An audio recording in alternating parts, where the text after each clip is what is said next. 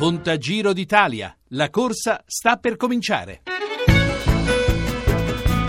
Vuoi correre? Eh sì, direi di sì, Senti Tiziana. con questa musica. Mamma mia. In studio con me Giovanni Scaramuzzino, che è il nostro collega sport- della redazione sport del giornale radio, ma naturalmente anche lui, una delle colonne, seguirà il Giro d'Italia eh, ciclismo che partirà. Sì, partirà da Torino con una cronometro a squadra il prossimo sabato. Quindi il prossimo sabato, appuntamento per tutto. Io saluto per tutti, appuntamento eh, che io insomma caldeggio perché il ciclismo è un bello sport, è uno sport, eh, uno sport antico, ecco, mi fa pensare ad uno sport anche di grande fatica. Allora io saluto i nostri ospiti. Vittorio Agrati, decano dei piloti motociclisti della RAI al Giro d'Italia. Buon pomeriggio Vittorio.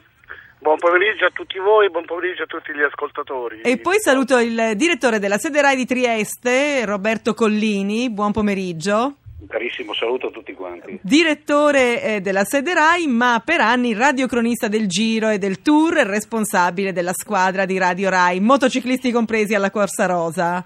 È così, Collini? Esatto, esatto. Insomma, adesso noi raccontiamo questa, con questa nostra tappa di avvicinamento al Giro. raccontiamo eh, un'altra corsa che è insomma una corsa a motore, la corsa sempre su due ruote di chi il giro lo segue in motocicletta. Eh, cominciamo con Vittoria Grati, insomma si parla tanto di, di, di, delle moto e diciamo che nella storia di Radio Rai eh, la moto è stata la carta vincente proprio al seguito del giro. Sì, la moto è stata la, la carta vincente per il seguito delle Giro d'Italia e di altri corsi ciclistiche dove fa vivere ai nostri telespettatori e anche ai nostri radioascoltatori la corsa in diretta. Tutto incominciò nel 52 con eh, le sperimentazioni dei francesi, poi ci siamo noi accodati e a Lugano fu trasmessa la prima diretta che vinse Fausto Coppi, il campionato del mondo. E ci fa vivere la corsa così in diretta, non ci fa perdere insomma gli attimi, ehm, gli attimi clou della corsa, eh, come abbiamo seguito tante volte Pantani, le, le grandi cronometro di, di- di- di Cancellara e, e anche Bernardino eh, e poi i miei, i miei pre- predecessori seguirono Merckx e Coppi. e via Comunque di giri ne ha tanti e a grati. Il primo nell'84 mi sembra, quindi, no? Prima, prima nell'84, esatto, prima nell'84 e devo dire che ero emozionatissimo, emozionatissimo e mh, poi dall'84 è passato tanto tempo e 27 adesso anni, giusto Tiziana? Eh sì, sì, per gli amanti dei numeri, allora del, del, eh, possiamo dire che lui ha seguito 27 giri d'Italia. Ogni Insomma. anno in sella alla bicicletta, chissà quanti aneddoti da raccontare. Però prima chiediamo anche qualcosa a Roberto Collini, che cosa volevi chiedere? Sì, io ho Giovanni? avuto sempre una curiosità lavorando anche Sì. con, eh, con Roberto. Come faceva a organizzare, ma perché lui la sera prima spariva per un certo periodo, no? E, mm, gli bastava poco, ma il giorno dopo lui ci diceva le moto mettetele qui, prendiamole.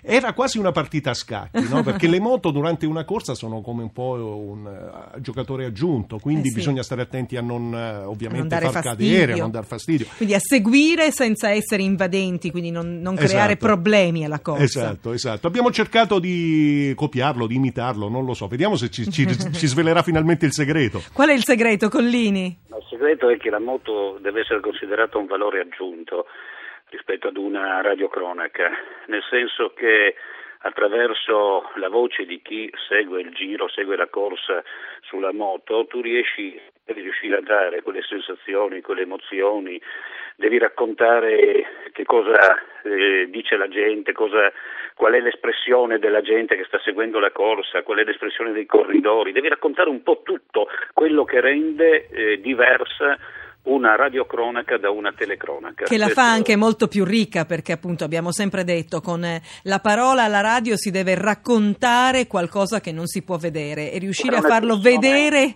ascoltando. Molto bella Sì. che diceva che bisogna cercare sempre di navigare negli occhi della gente Ecco, credo che questo sia il segreto della radio. Sì, il segreto della radio, poi in particolare vostro, perché adesso di questo stiamo parlando, ma un po' il segreto di tutti coloro che fanno radio. Eh...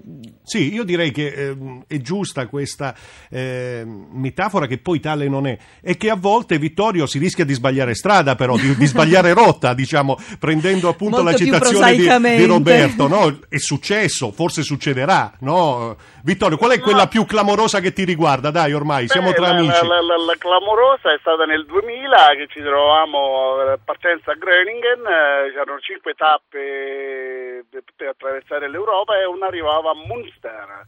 In, Germania, Germania. sì, 2000, 2002 noi... era, era, Vittorio, se non sbaglio, 2000, era il 2002, sì, sì. 2002. E noi praticamente abbiamo avuto dei piccoli problemi con la moto tecnicamente, ci siamo fermati con i tecnici, l'altro gruppo delle moto sono andati a raggiungere la corsa, per agganciare la corsa come, come noi diciamo, e noi ci siamo mossi praticamente uno, un'ora più tardi. Abbiamo seguito la segnaletica, ma non so perché un segnale l'abbiamo perso. Quindi? A quel punto ci siamo, ci siamo persi e cercavamo la corsa.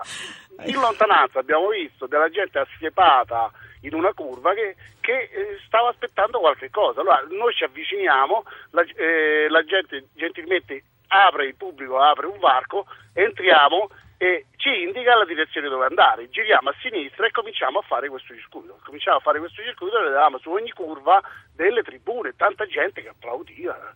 Ma mi sembra. Caspita. Che organizzazione! non è organizzato bene qui in Germania. Eh, il mio operatore mi diceva, eh, ma sai, qui siamo in Germania, eh, guarda, tutto eh. organizzato, qui tutto bene, tutto bello organizzato. A un certo punto ci vediamo arrivare dietro un gruppo di moto e ci passa a 80 km orari, eravamo entrati in una corsa Berni, una corsa dietro motori. A quel punto abbiamo capito che siamo. Che Come vi siete piazzati, Vittorio? Là? ne avete approfittato? Avete fatto anche lì una radiocronaca? E al mio collega operatore Claudio Terrelli dissi guarda, do, guarda, dobbiamo subito uscire dice no no facciamo un altro giro che su ogni curva ci applaudono avete insomma avete cominciato a godere del favore del pubblico anche a noi ne sono successe eh Roberto Prego? ne sono successe anche a noi no? Ma di, tutti, di tutti i colori anche il povero Barone quando dovevamo seguire Pantani a San Marino una, una tappa cronometro, che però, però eh, vedi, con le cronometro per noi erano le sfide, tu dicevi che eh, io sparivo la sera prima, la sera prima spesso e volentieri andavamo con qualcuno a fare la verifica del, del percorso, percorso, cioè. del percorso e che era un modo per renderci conto delle difficoltà della, della parte finale del percorso e, e, un giorno a San Marino avevamo già predisposto tutto, allora non c'erano i GPS no, che davano il tempo esatto delle distanze, quindi la radio era veramente lo strumento che consentiva a tutti quanti di seguire la corsa e impazzivano i colleghi della televisione, ricordo, di fronte alle nostre radiocronache, che poi erano quelle che davano, scandivano il tempo proprio della corsa. E a San Marino un giorno con, con Domenico Barone è stata una scena bellissima che al momento di partire lui doveva seguire Pantani in maglia rosa, si era dimenticato le chiavi della moto in un giubbetto che stava al, al traguardo e non in partenza e lì ci siamo dovuti arrangiare abbiamo fatto per il meglio anche Hai capito Tiziana? Preparati. Eh? Ah sì sì sì, sì io sono pronta. Sto... Queste tappe di avvicinamento alla corsa mi stanno eh, insegnando che a volte è frutto anche, certo, di tanto lavoro, è vero, Collini, Agrati, di tanto lavoro eh, il seguire eh, un evento importante come il Tour, però c'è bisogno anche di tanta fortuna a volte.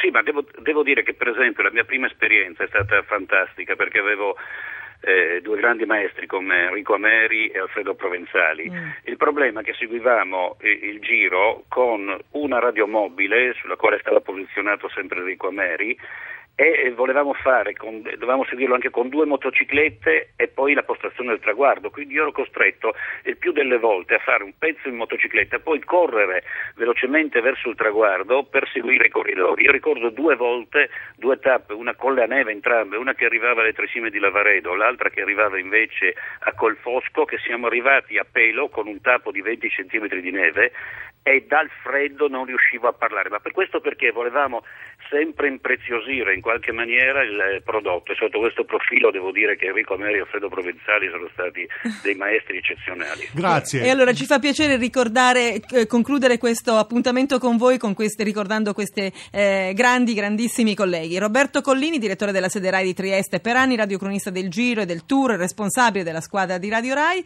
eh, e saluto anche Vittorio Grati, decano dei piloti motociclisti della RAI al Giro d'Italia. E noi Giovanni vogliamo eh, passare dalle due ruote alle due ruote, però insomma a questo punto dalle due ruote alle quattro Sì, ruote. raddoppiamo, Perché sempre raddop- motori però Sempre motori siamo, perché? perché? Perché insomma la notizia è arrivata ieri eh, da Sky News, però eh, l'ha rilanciata oggi il Times di Londra, insomma pare che la famiglia Agnelli, la dinastia più potente d'Italia, proprietaria della Fiat e della Ferrari, sia pronta ad entrare in una cordata per tentare di comprare la Formula 1. Sì, e questo Bernie Eccleston permettendo, perché avrà Certo. sì 80 anni, però quanto voglio Ancora dire... se la tiene ben stretta? Oh, ah, beh, io, pe- io penso che non sarà una trattativa facile. Certamente questa è una mm, notizia che ha del clamoroso e che eh, soprattutto potrebbe anche ridisegnare, forse in maniera più umana, tra virgolette, Tiziana, il rapporto ormai tra i piloti e gli appassionati della Formula 1. Troppa elettronica, ormai diciamolo pure.